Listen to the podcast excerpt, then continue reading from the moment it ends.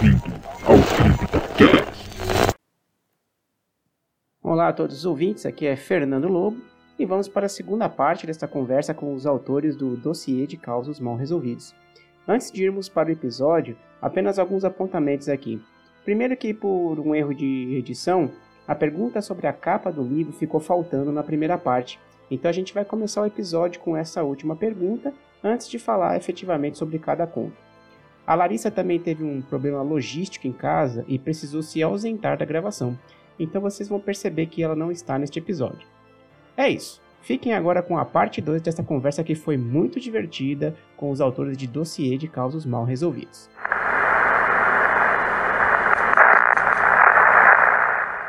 E aí, então, só pra gente fechar um pouquinho antes de começar realmente a falar dos contos, né?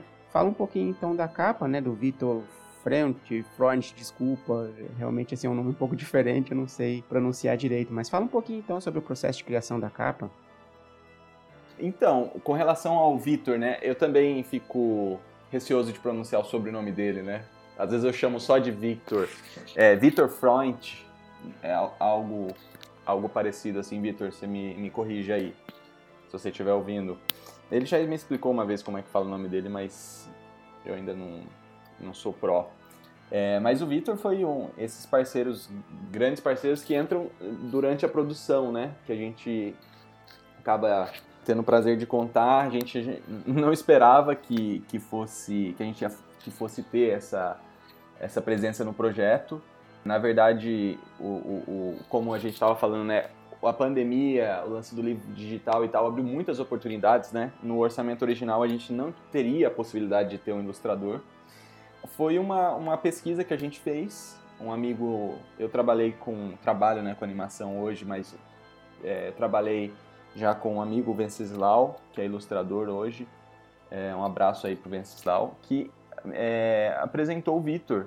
E aí logo que, que eu, que eu é, apresentei pro pessoal, todo mundo curtiu, né? O Vitor, ele, ele tem um traço muito único e, e ele, você vê, você olha pro Instagram dele, você vê, esse cara, ele ama terror, ele tem todas as referências, sabe? Então isso chamou muita atenção nossa. A gente queria alguém que entendesse do que a gente estava falando. E nesse sentido, a gente fez o contato, o Vitor topou fazer o projeto. E aí a gente foi conversando, foi um processo que a gente foi fazendo junto, né? A gente não tinha ideia do que fazer.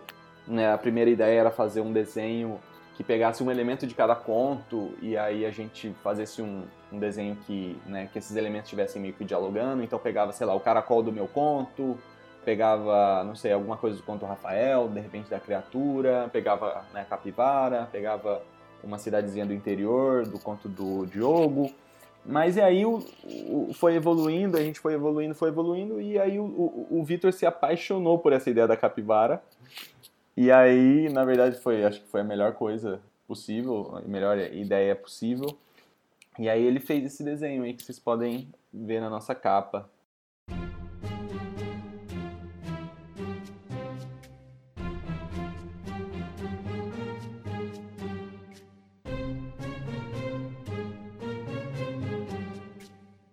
Bom, gente, então vamos discutir rapidamente agora sobre cada conto, mas a gente não vai se alongar muito não, porque a gente quer evitar spoilers e, obviamente, a gente quer incentivar todos a lerem as obras, né? Então a gente não vai se aprofundar muito aqui não para não dar spoilers. Mas eu queria começar, então vamos, vamos fazer até na ordem que, que vem os livros, né? É, vamos começar então com o conto Vírus, do, do Diogo, e aí, só para dar aquela sinopse de vocês, né? Em um futuro não muito distante, uma senhora deixa relatado em seu diário virtual como a sociedade foi devastada por um surto de fake news. E aqui, é, realmente, eu acho que está muito atual esse conto, né? Por essa, essa questão do fake news, né? De toda possibilidade que isso pode trazer dentro, de, dentro da nossa própria realidade, né? É o que a gente estava comentando aqui sobre é, as questões de ficção e, e, como colocar essa crítica social em cima da, de uma ficção e deixar a gente bem pensativo mesmo, né? Tipo, pô, será que isso é tão ficção assim? Será que não, não tem mais realidade que ficção, talvez, nessa, nesse conto, né? É, o Capitólio foi invadido essa semana aí, né? Pois é, né? Então, é, é essa a ideia, né? O, a ideia do conto é.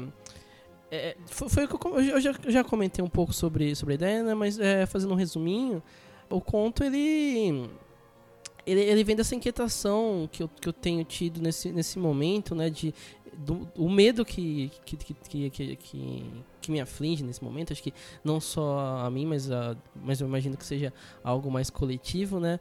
De como, de como a fake news, né? De como esse, esse, essa, essa arma, né? De certa forma, ou nem de certa forma, essa arma mesmo, né? Ela, ela serve para alienar e e criar e criar ódio e criar raiva e, e, criar monstros, né? Acho que a fake news ela ela é, é o, é o vírus mais perigoso aí que a gente que, que a gente tá, que a gente tem aí, de certa a gente está numa pandemia de fake news, né?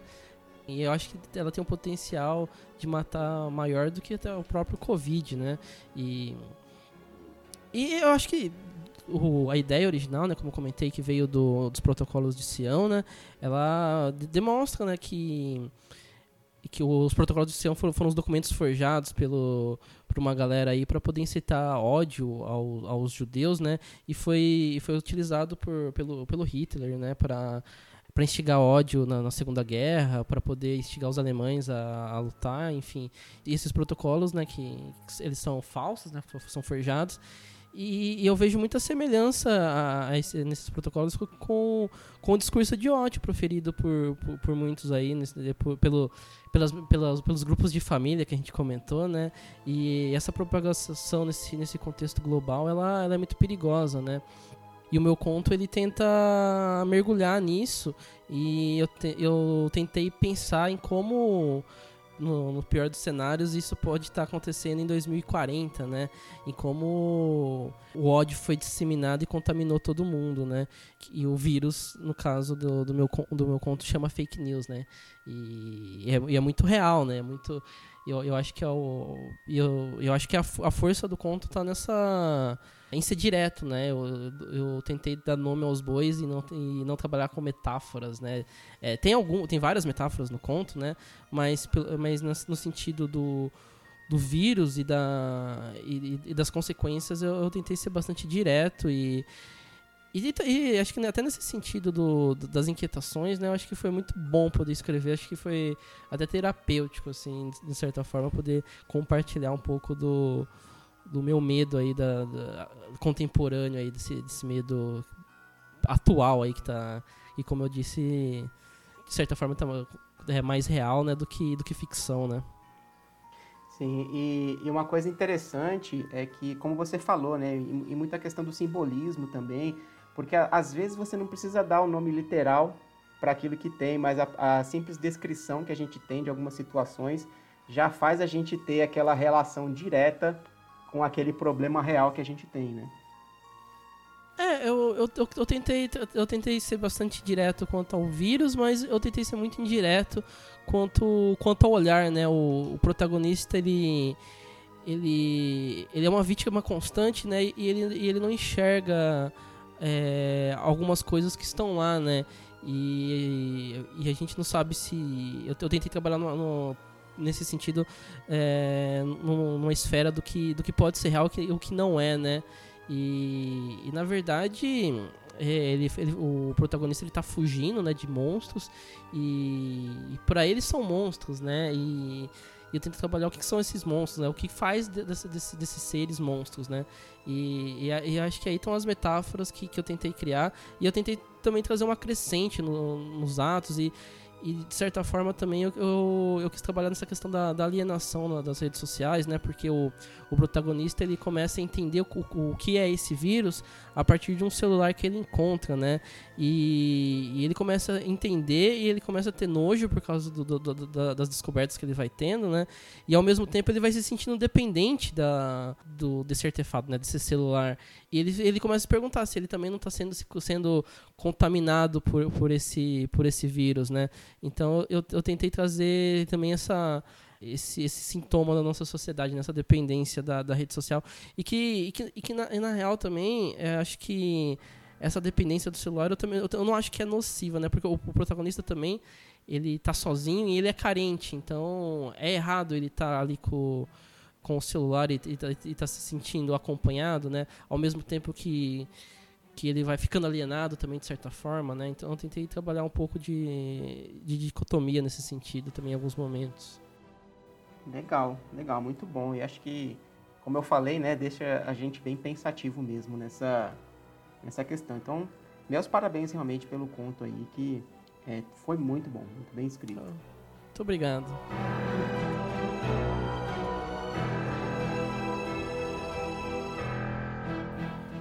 Vamos lá, vamos pro próximo então. Vamos falar agora do conto Vetor, do Rafael. E aí uma breve sinopse aqui dele, né, que é um homem interiorano descobre que a cor de seu sangue mudou e sua terapeuta acredita que nele pode estar escondida a chave para entender a epidemia que assola a cidade. E aqui, infelizmente a Larissa teve que sair, mas ela até falou no início, né, que ela teve tem raiva do, desse conto aqui, mas não uma raiva no sentido negativo, né, e sim bem positivo até pela crítica que foi tecida a crítica social que foi tecida nesse, nesse conto, né? Ela tem essa questão bastante forte com a masculinidade tóxica, com a questão do, do, do tratamento, né? Mais patriarcal que a gente tem na sociedade. Então, foi, foi um conto, assim, que, que, que pegou bastante ela também nessa, nessa crítica aí. Ah, legal. Uma pena dela não poder estar aqui. Aí depois, qualquer coisa, eu entro em contato para ouvir dela também o, o feedback, né? Mas, de fato, né? Apesar de eu, de eu ter ido por um caminho oposto do Diogo nesse sentido da, da metáfora, né? Tipo, eu, eu tentei evitar uh, usar o termo masculinidade tóxica no, no conto, né? E que isso fosse pego pela leitura, né? E, e, é meio que um dos pontos de partida, né? Que eu meio que gosto, assim, o, o, o Leitinho, o Diogo sabe, principalmente o Leitinho, né? Eu gosto muito de, de trocadalhos, né? E foi pensando justamente nisso, né? E se o tóxico do masculinidade tóxica fosse algo literal? E principalmente pensando nas violências normalizadas. Tem um. Aquele filme é, é Vida Invisível? É, é, ou é Vidas Invisíveis? Vida sempre... Invisível de Eurípides Guzmão. Isso, e, e tem uma sequência que o. o é, é, mostra um casal, né, em que o, o esposo é, é, protagonizado pelo Gregório do Vivier, né, interpretado, né? Ele não é protagonista. E tem toda uma questão, tipo assim, de um tipo de violência, tem explícita, mas tem uma específica que em que ele meio que manipula, assim, faz meio que um terror psicológico com a, a esposa por para evitar dela perseguir a carreira que ela quer, a carreira dos sonhos, né, de ser pianista, né? E ele ficar falando tipo do filho, da casa, mas quem vai cuidar, e não sei o quê, né? E essa metáfora do tóxico, eu acho que ela enquadraria muito bem para é, representar é esse tipo de violência que muitas vezes, tipo, na a gente falando dos grupos de WhatsApp, né? O grupo de WhatsApp de homem, né, nas rodinhas de homem passaria tipo, ah, tranquilo, isso aí não é nada, né? E para as violências mais explícitas, né? Aí eu utilizei o recurso meio que da do body horror, né? Como o Oscar fala no prefácio, né? Da quase uma licantropia, assim, né? Porque o meu intuito era ser tipo, que nem até o próprio Lucas falou é, da questão dos contos de fada, né? Sim, até os contos de fadas teriam funções, né? Por exemplo, de serem é, cautionary tales, né? De tipo, sei lá, você pega um, um João e Maria, de tipo, é, não sei, não aceite doce de estranho, saca? Ou convites. Então eu queria ir por algo desse, nesse sentido, principalmente pensando num público masculino, de atentar para as questões da saúde mental, que é algo renegado ou muitas vezes colocado na mão de uma figura é, feminina, né? Tipo, uma mulher, assim, a mãe ou, ou, ou a parceira, né? de que é, é, é, a terceirização dessa responsabilidade, né? E além das referências literárias, né, dos quadrinhos, né, em termos de estilo e tal, eu também tenho como referência aquele documentário Silêncio dos Homens, principalmente na, na parte final, né? Fala de um projeto que acho que é o, o projeto Tempo de Despertar, né? Que é de, de São Paulo, né? Tocado por uma promotora em que ela que é de um atendimento psicológico, né, com rodas de conversa de masculinidade para agressores e que ela notou que teve uma diminuição de reincidência desses agressores de 65% para 2%, né?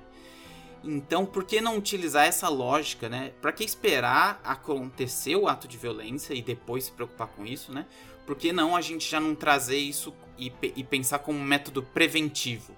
E até porque pela dificuldade dos próprios homens se abrirem né, e conversarem sobre esse tópico foi algo que eu tentei, foi um norte assim que eu tentei explorar, né? Até porque pela questão em termos de estilo da fragmentação, né, do texto que também para é, pensando até nas coisas do Hulk, do médico monstro, essa cisão, né, desse demônio interno, né, e desse ser fragmentado, né, também tentei trazer isso para a estrutura do conto, como isso reflete, né, a, as, as questões internas, né, e o, o começo do, da, da história do conto é o final, né, então ele já tem esse clima de desesperança, de tipo, não tem salvação, né? A própria personagem da terapeuta começa a ser afligida pelo, pela toxicidade durante o relato dele, né? Tipo, é, é, é, bem na pegada do tipo, é tarde demais, saca? Não, não há salvação. Justamente para criar esse clima de cautionary tale, de trazer em primeiro plano a importância de, é, de se lidar com essas questões. É realmente muito, muito bom também. Acho que essa pegada, como você falou, é algo importantíssimo para ser tratado e para ser trazido à tona realmente, né? A gente vê essa dificuldade que, que, que o sexo masculino tem de se, se expor mesmo, né? Que é uma exposição, né? Sim, sim, trabalhar as vulnerabilidades que chamam, né? É sempre tipo, até comentei numa live uma vez que infelizmente não ficou salva lá no, no nosso Instagram com o Lucas, o Pellegrino no caso, é que em termos de narrativa eu também quis fugir daquele clichê que tem a ver com essa coisa da, da personagem feminina ser a responsável por essas é, questões tóxicas do personagem masculino, né? Tipo o, a coisa da Bela e a Fera, saca? Sim. Que é, é a personagem feminina quem vai curar o, o boy lixo, saca? Eu quis sair disso e, tipo, tá, ao invés de ser um amor romântico e tal, por que não uma profissional, saca? para cuidar dessas questões. A, é, a, gente vê muito isso, né? Tipo, sei lá, o Anakin não teria virado Darth Vader se ele tivesse feito terapia, saca? Então, por que não, ao invés da gente ficar falando isso depois que a história já tá feita, por que não transformar isso na história? Ah, muito legal, muito bom mesmo.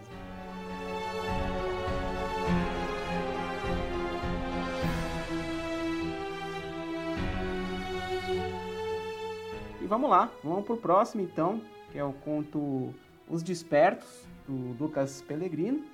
E a sinopse dele é: Depois de um retorno relutante a São José do Rio Preto, um jovem de ambição voraz é recrutado por uma corporação gerida por cultistas. E aqui a gente vê mesmo essa parte, né, que a gente falou dos cultos, né, algumas a inspiração de Lovecraft e tal.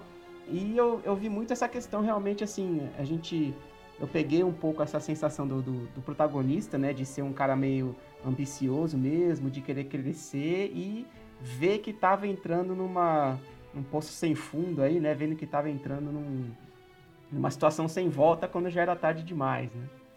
Uhum. Entrando numa fria. É, exato. é, eu queria dar essa ideia, assim, é um clichê, né? Assim, é, você começa, tá tudo bem, parece que tá tudo indo bem, né? Teve o Lucas Dallas fez um, um vídeo, ele falou que lembrava, lembrou ele o filme A, A Firma, né, com Tom Cruise. E eu, eu fui assistir o filme que eu não conhecia. E aí o filme tem muito isso, né? De tipo, ah, ele entra numa empresa e aí tá tudo bem, ganha bem, tem carro, eles são super gentis e tal, e aí começa a descobrir os podres, né? Eu tava consciente de estar tá entrando nessa seara, né, nesse clichê.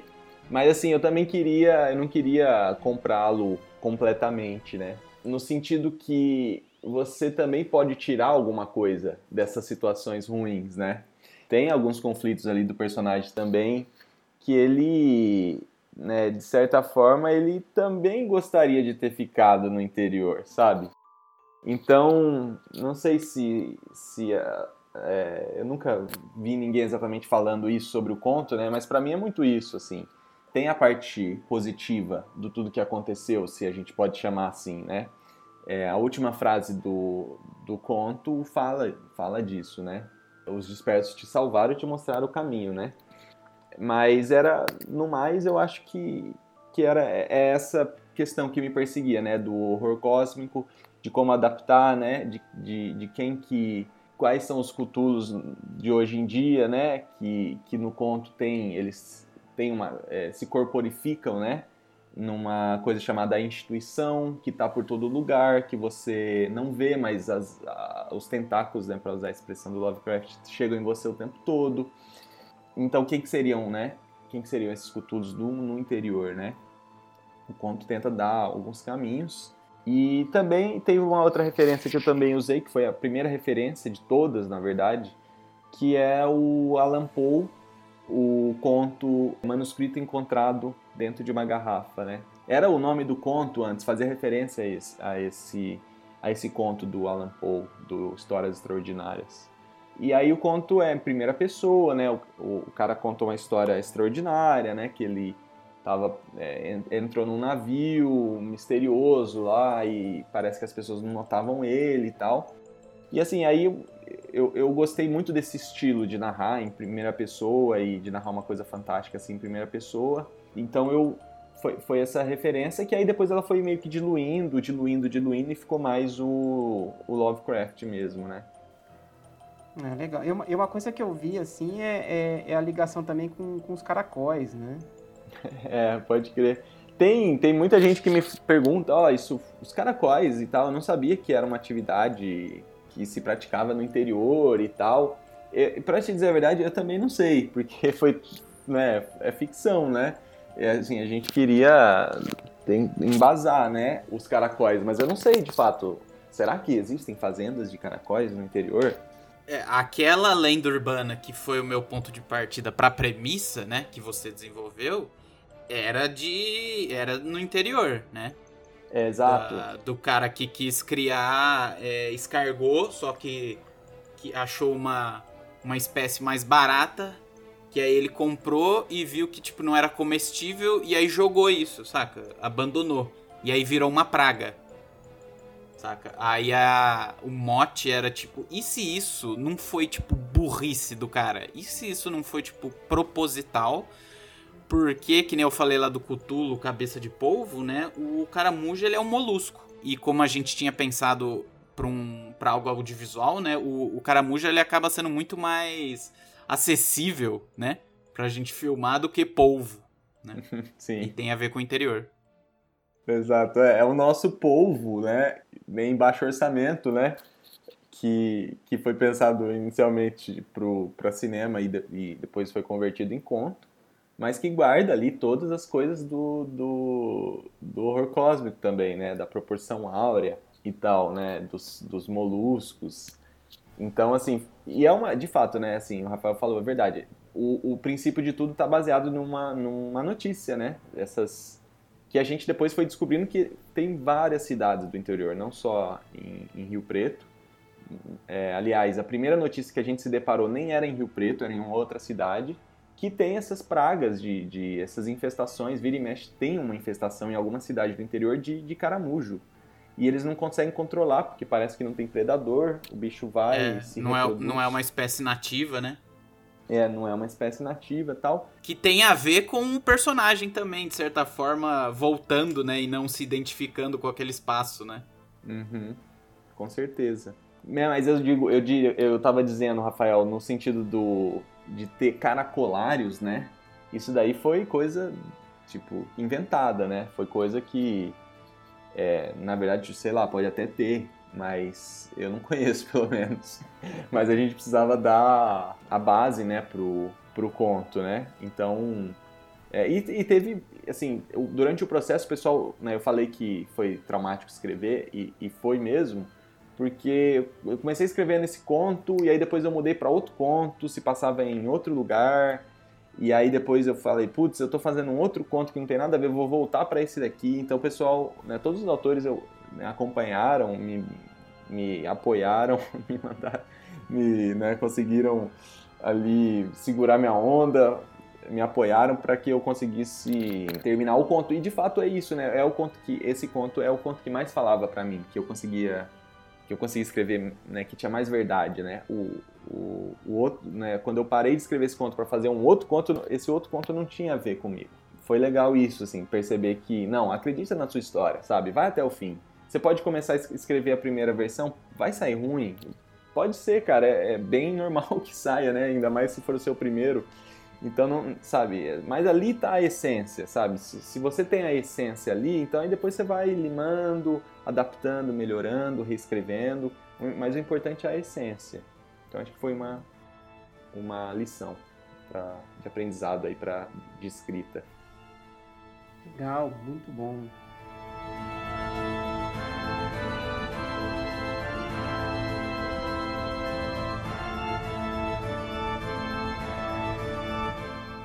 O quarto e último conto desse dossiê é A Fome da Capivara, do Lucas Oliveira.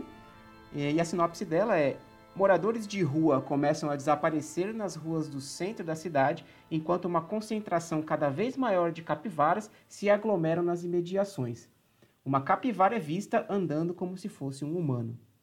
E aqui eu vi também, assim, gostei muito da, da narrativa do conto. É, e vejo que pega uma coisa muito humana também, muito presente que a gente tem no nosso dia a dia, em qualquer lugar, na verdade, né? Que é a, a vida difícil dos moradores de rua. E o quão invisíveis eles são aí nessa, é, nessa sociedade também, né? É, e acho que acabou entrando muito nessa nessa questão do, do, do, serial killer aí, né? Que vai matando vários moradores de rua. É, e entra um pouco nesse peso, né? Entre deter um serial killer ou, ou, simplesmente não, não ligar porque são moradores de rua que estão sumindo, né? E, e, e, traz um pouco essa preocupação aí da, de quão invisíveis eles são, né?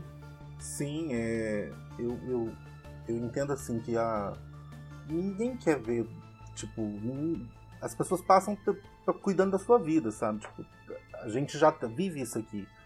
As, o centro da cidade, que é a, a parte que eu escolhi para poder servir de espaço para o que eu conto no, na história, é um centro de cidade como qualquer outra. As pessoas são sempre com pressa, sabe? São trabalhadores andando, correndo atrás do, do, do, do seu corre, da sua vida. E aquela galera fica ali. Então, assim, tipo, você vê sempre alguém te pedindo um. Você não, você não para, sabe? Eu não sei quem vai fazer esse tipo de trabalho Sim. e vai, é, sei lá, tipo, ou evangelizar, ou o próprio. Tem grupos que ajudam e que que dão certo apoio, distribuem comida, distribuem objetos de produtos de limpeza, de higiene e tudo mais.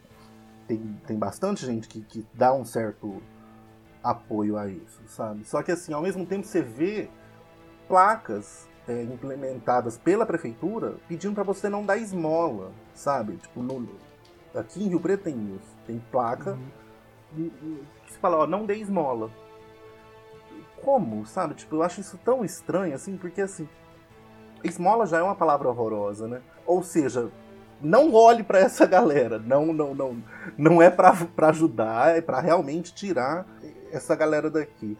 E o próprio projeto urbanístico da cidade, no que ele está se tornando, na, nessa parte central da, da, da, cidade aqui, que vai se tornar no, nos próximos anos, é exatamente para tirar essas pessoas da vista de quem não quer ver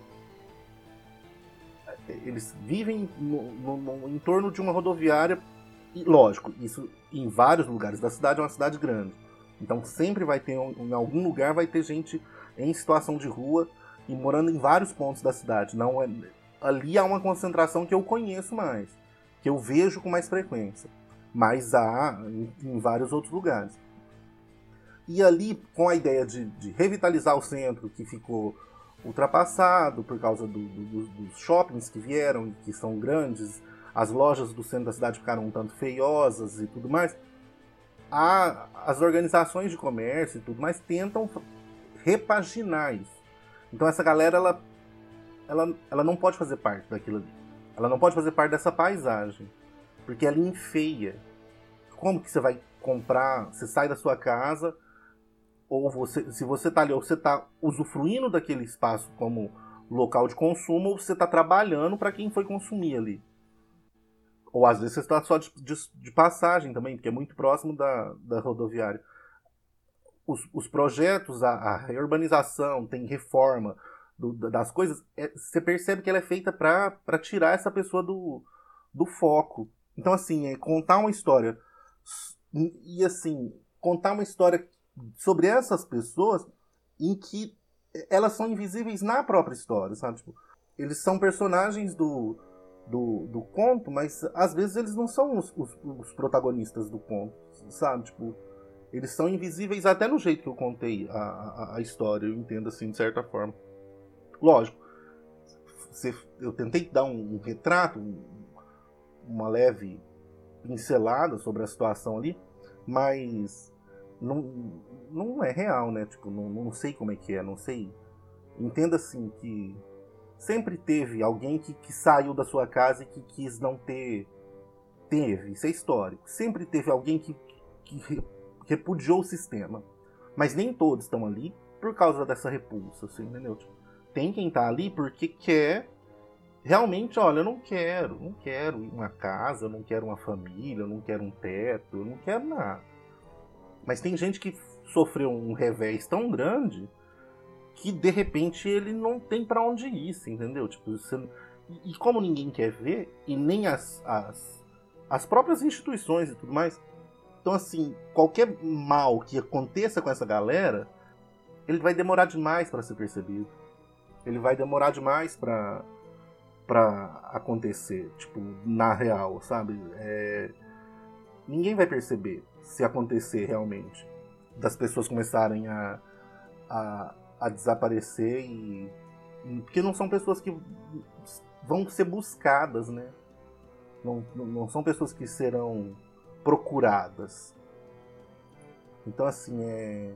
Tentar contar o, o, o sufoco que eles passaram ali, eu, eu, eu fiquei pensando, puta, é, é, um, é, uma, é uma boa, sabe? Tipo, eu vou contar um negócio uma história que é, tipo, é o desespero de uma pessoa que ela não tem amparo por ninguém.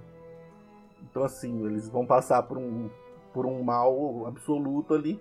E, não, e, se não forem eles mesmos, eles não, não vão ter quem os busquem, entendeu? E lógico, na minha visão do que eu tenho dali, às vezes nem eles mesmos estão se procurando, sabe? Porque eu, eu tenho. Isso é uma ideia minha e conceituosa, provavelmente. Mas de que às vezes as coisas são realmente de passagem, sabe? Tipo, as pessoas passam e, e somem. E aí tentar contar isso usando um, um, um, símbolo da cidade que é a capivara foi uma coisa assim, tipo, foi interessante de, de ser feito, sabe? Usar a capivara, que é um, um bicho tonto, né? Porque, igual o Lucas Pellegrini falou, atravessa na faixa, na, no lugar que você tá passando de carro, sabe? Então, além de tudo, ela é sonsa, você conversa com ela, ela não te, não te oferece um, um risco. Ela pode não ser, às vezes, assim, às vezes tem quem acha ela um tanto feia, mas assim, não é um bicho. Pode ser suja, pode ter insetos e tudo mais. Carrapato né? estrela. Carrapato, mas assim, fora isso, ela não vai. Ela não vai sair te, te assustando, não. Aí é isso, eu tentei misturar isso tudo. Legal, muito bom. Realmente, assim, são quatro contos que para mim surpreenderam bastante. Foi uma leitura muito gostosa, uma leitura muito boa e com certeza que deixou a gente bastante pensativo, né? Que assim, são histórias que fazem a gente pensar não só no que está acontecendo com os personagens em si, mas também em todas essas críticas sociais que são muito reais na nossa sociedade. Então, deixa a gente realmente pensativo, né? Eu acho que aquela história que marca a gente é aquela que a gente termina de ler e ainda fica pensando e repensando sobre tudo aquilo que ela quis contar pra gente. Né? Deixa esse, esse terror aí num campo um pouco mais filosófico. A gente fica filosofando com a gente mesmo, né? E acho que para concluir, acho que eu posso dizer assim, eh, os terrores reais, eles são bem mais assustadores, né?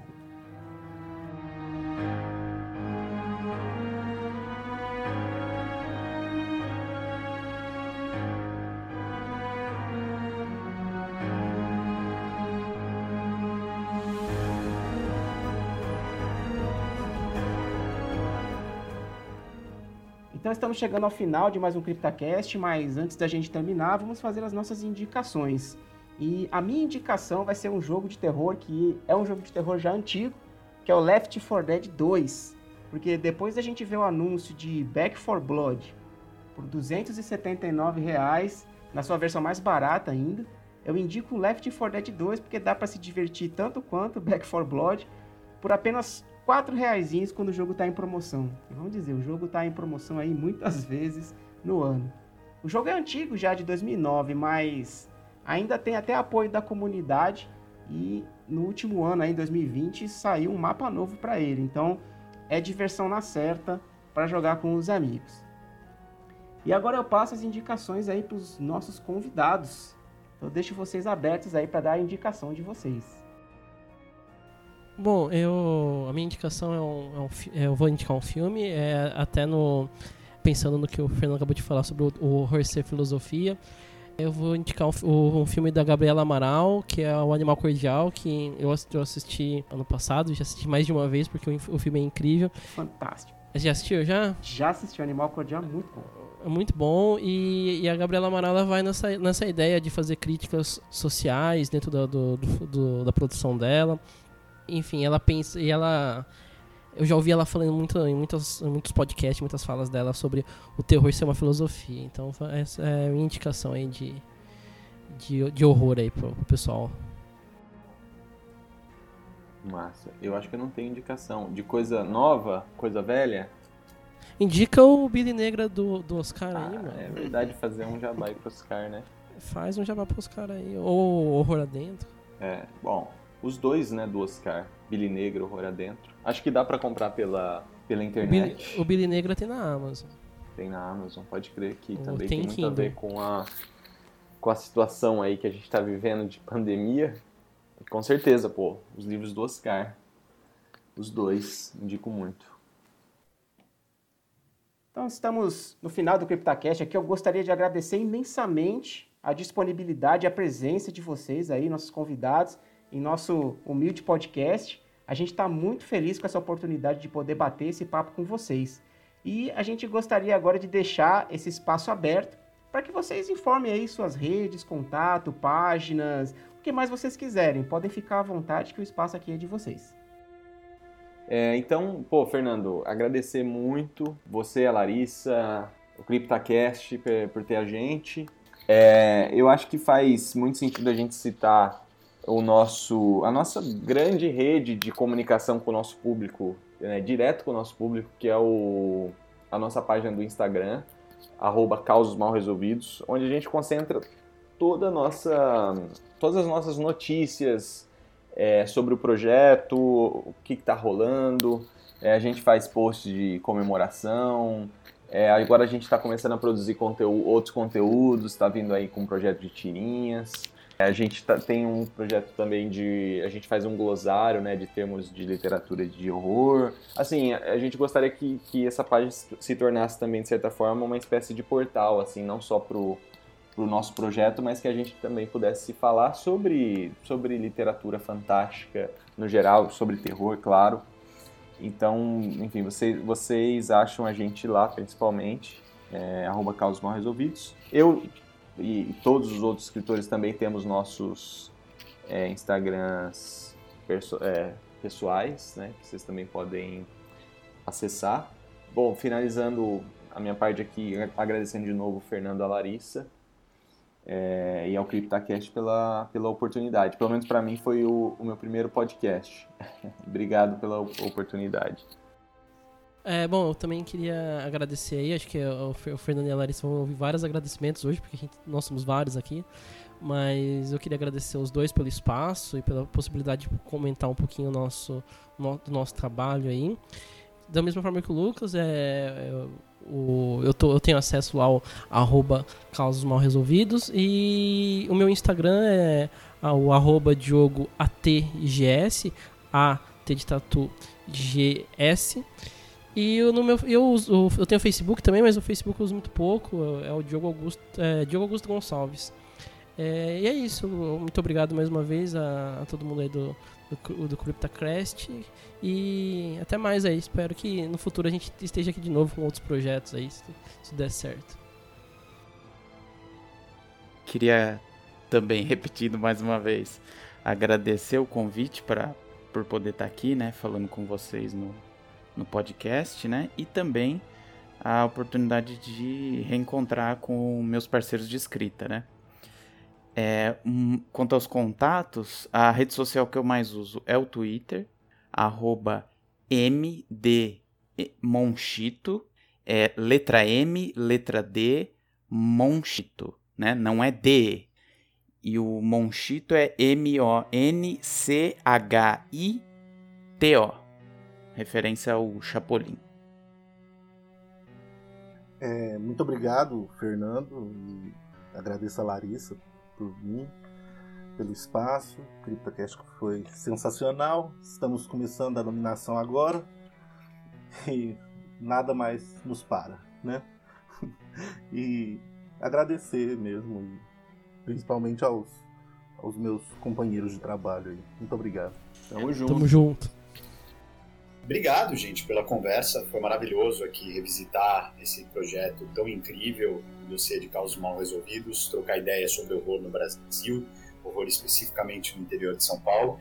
Eu estou nas redes, no Facebook, no Instagram, não tenho Twitter, mas vocês me encontram pelo meu nome mesmo, arroba Oscar Nestares, com N de nariz no começo e Z de zebra no final.